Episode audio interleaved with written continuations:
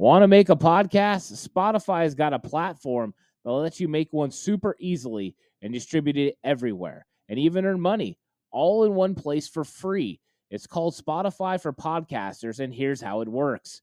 Spotify for Podcasters lets you record and edit podcasts right from your phone or computer. So no matter what your setup is like, you can start creating today.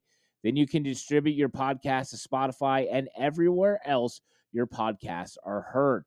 Video podcasts are also available on Spotify.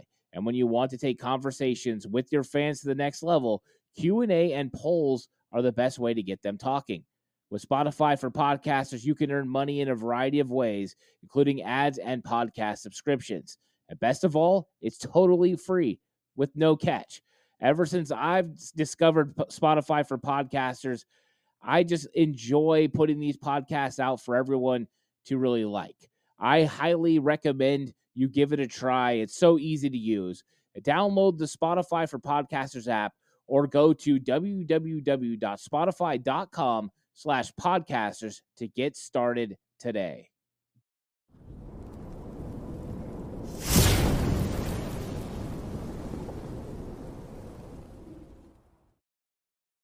Faithful Niner Empire. What's good? What's good? What's good? You know who it is. It's your boy, Jay and the Bay.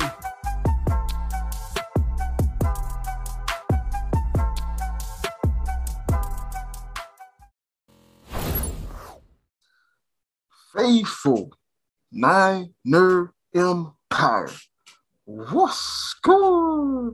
You know who it is. It's your boy, Jay in the Bay.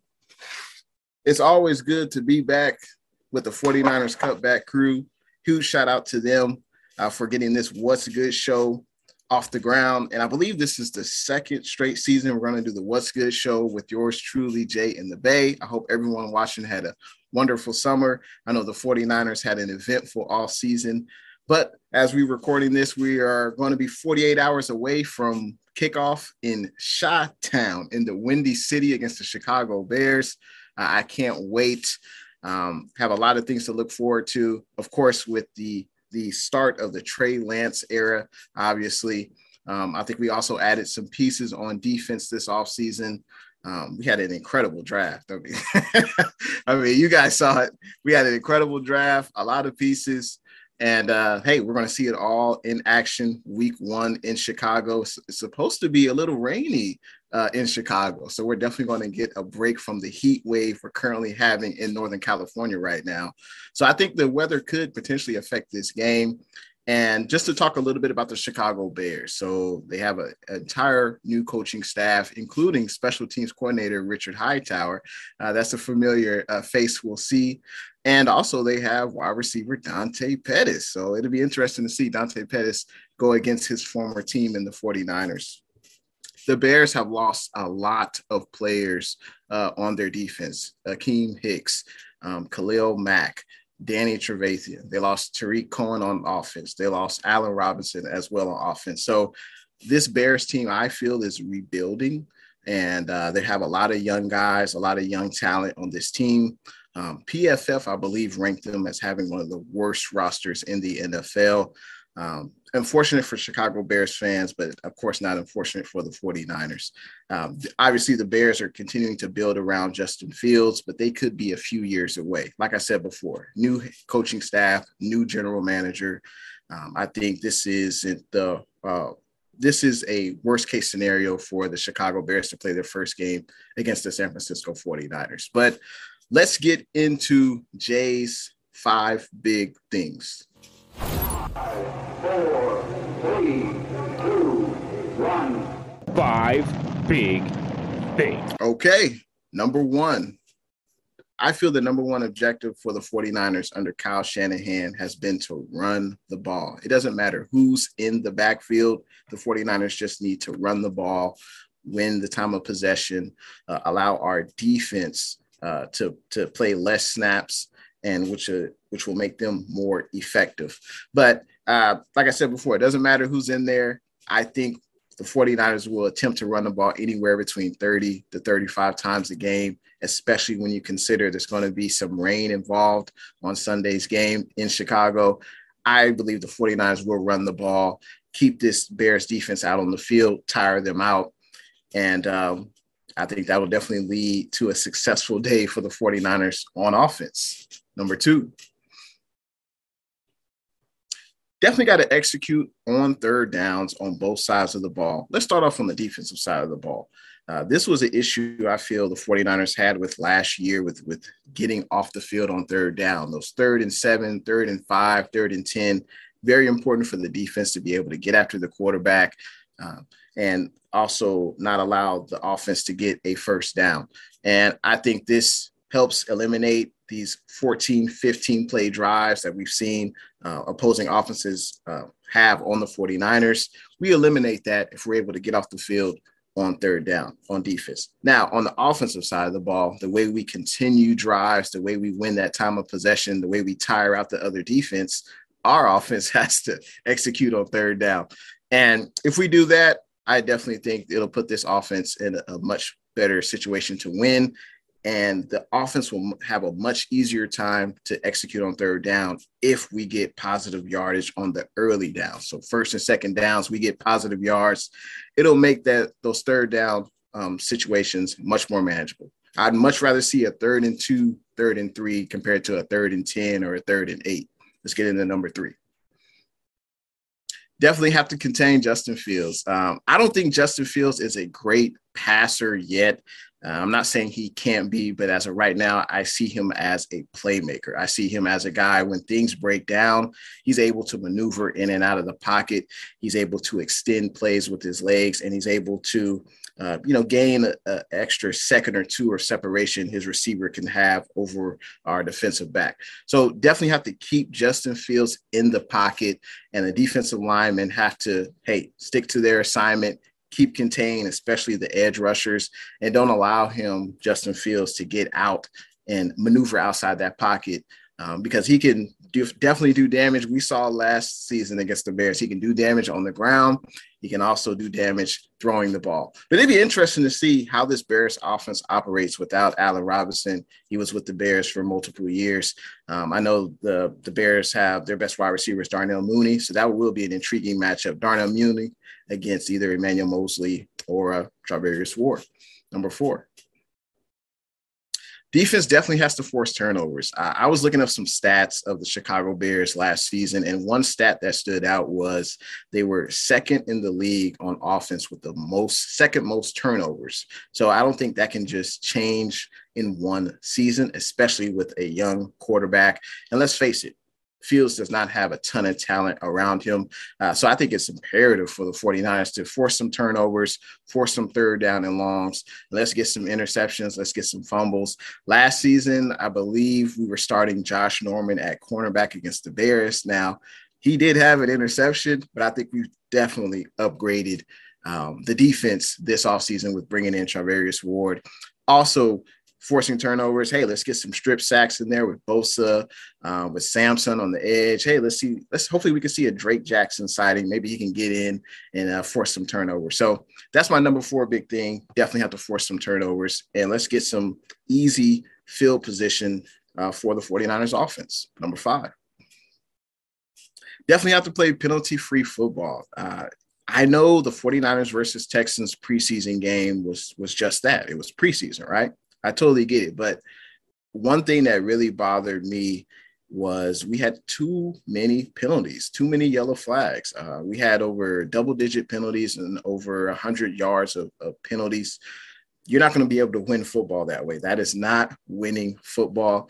And the 49ers cannot afford to let this team stay in the game with penalties. And I know the interior of our offensive line is young. And honestly, I'm not going to be surprised to see if they have penalties on Sunday because they're a young group. They don't have that continuity together yet. But that's going to be a challenge all year. Play penalty-free football. Don't allow your mistakes to help the other team. And those are Jay's five big things. Hey, Jay! And now we have Hey Jay. This is where 49ers Cutback subscribers forward some questions for me, Jay and the Bay. So let's get into it. All right, we have Golden Dragon number 5. What's good? Appreciate the question tonight. Golden Dragon says, for the upcoming Chicago Bears game for the 49ers, the field seems doubtful to be even NFL quality to even field a fair game. What do you recommend to prevent unnecessary injuries during the game at Soldier Field?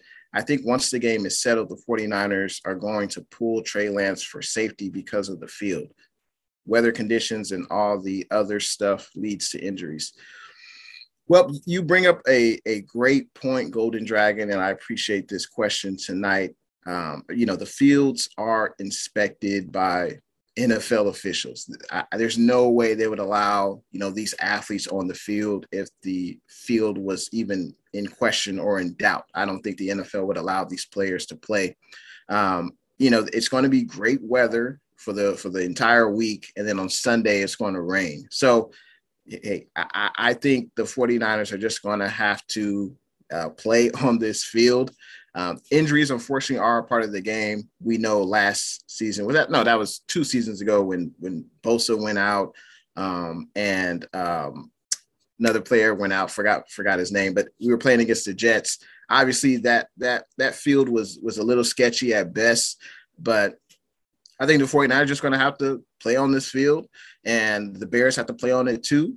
And I think you have to trust that the NFL has inspected this field, and I don't think they would play on the field if it wasn't, you know, NFL ready. I don't think they would.